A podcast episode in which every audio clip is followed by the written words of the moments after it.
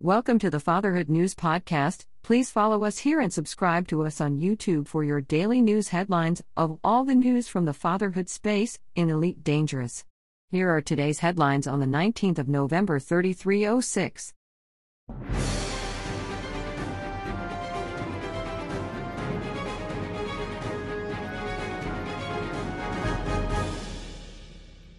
Good evening and welcome to the third day of our special program from the war torn star system of Badaba. I'm Jim Cooper reporting live from Arrhenius Arsenal. And I am Hannah Williams with the Scavengers of Girdle Legacy.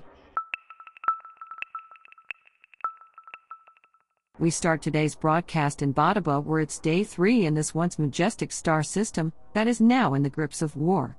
The planetary base of Girdle Legacy is the latest front in this war with the forces of LHS 1483 Values Party now engaged in planet-side dogfights, and local defense turrets have not silenced since the last cycle. Despite a number of warnings, this has not deterred scavengers to hunt for crash ship sites in the hope of gathering materials and scan data to trade. Scavengers like Patrick Fisher III, who told us today about why he has ignored warnings and risked coming to the surface in search of fortune and fame.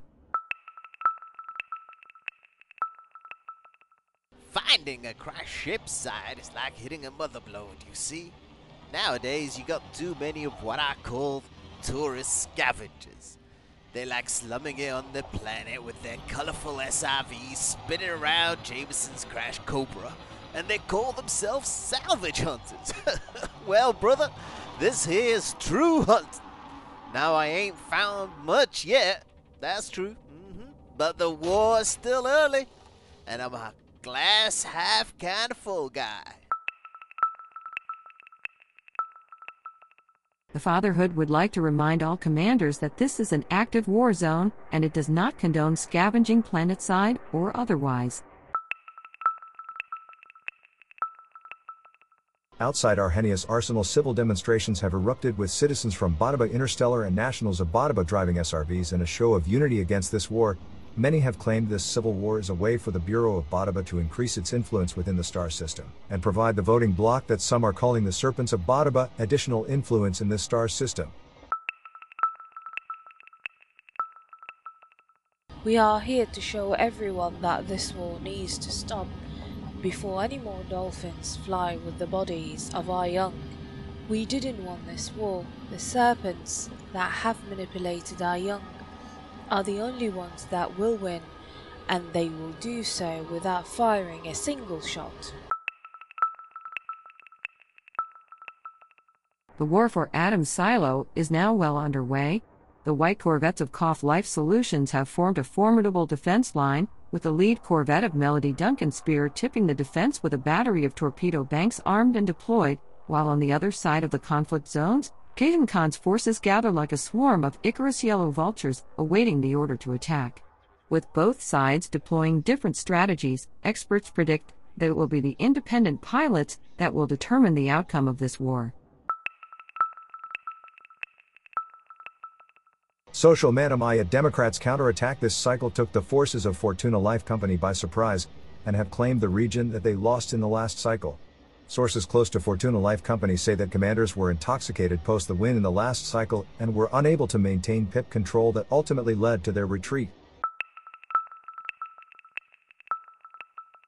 The civil war to control the health industry within Shetty is still in balance, with Shetty Democrats grinding ground against Shetty Jet Transport Incorporated that have bunkered down in White Pond Hospital. Every cycle the needle moves closer in favor of the Shetty Democrats, but Shetty Jet Transport Incorporated are not out of this war just yet.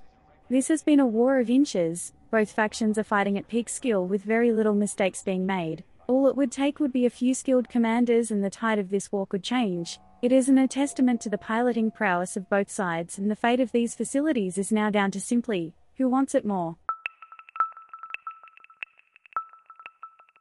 Progressive Party of Uchala Rojas Black Halo finishing is in the grips of a civil war this evening, with Purple Transport Industry Armada of vibrant blue federal gunships led by Lieutenant Commander Molly Williams laying siege to this installation without warning.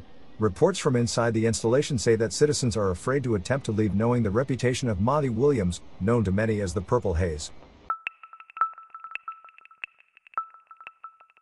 In election news, the first day between the Green Party of Antobri and Social DP Camilla Pardalis Values Party has disenfranchised all voters within the Antobri star system, with election officials reporting that not a single vote was cast in the first cycle. If this trend continues, the Election Commission will halt this election in two cycles' time. Citizens say that none of this matters. The true power in this star system is the fatherhood, and neither party have the teeth to stand up to them. In a crushing and resounding rejection of LFT 269 Corp business practices, the election for Jones Prospect Inland is now at the point of no return, with three wins for Arnamil Systems and the failure of LFT 269 Corp to mount any comeback. The Fatherhood News projects that Jones Prospect will belong to Arnamil Systems. Union of LHS 1758 Alliance have started a hostile takeover bid for Ramelli Region NLTT 14879. Revolutionary NLTT 14879 Democrats say they don't see how shareholders and citizens will accept this insult of an offer and urge all to read the details before they fall for this con. Finally, in business news, Qui 11 Gold Dragons report that they hope to declare a state of boom before the war between Gladiogen for Equality and Qui 11 Crimson Natural Org begin, from their passenger missions vertical, and also the much hated mid mission commodity request of passengers that the Fatherhood legal team is trying to outlaw in its star systems.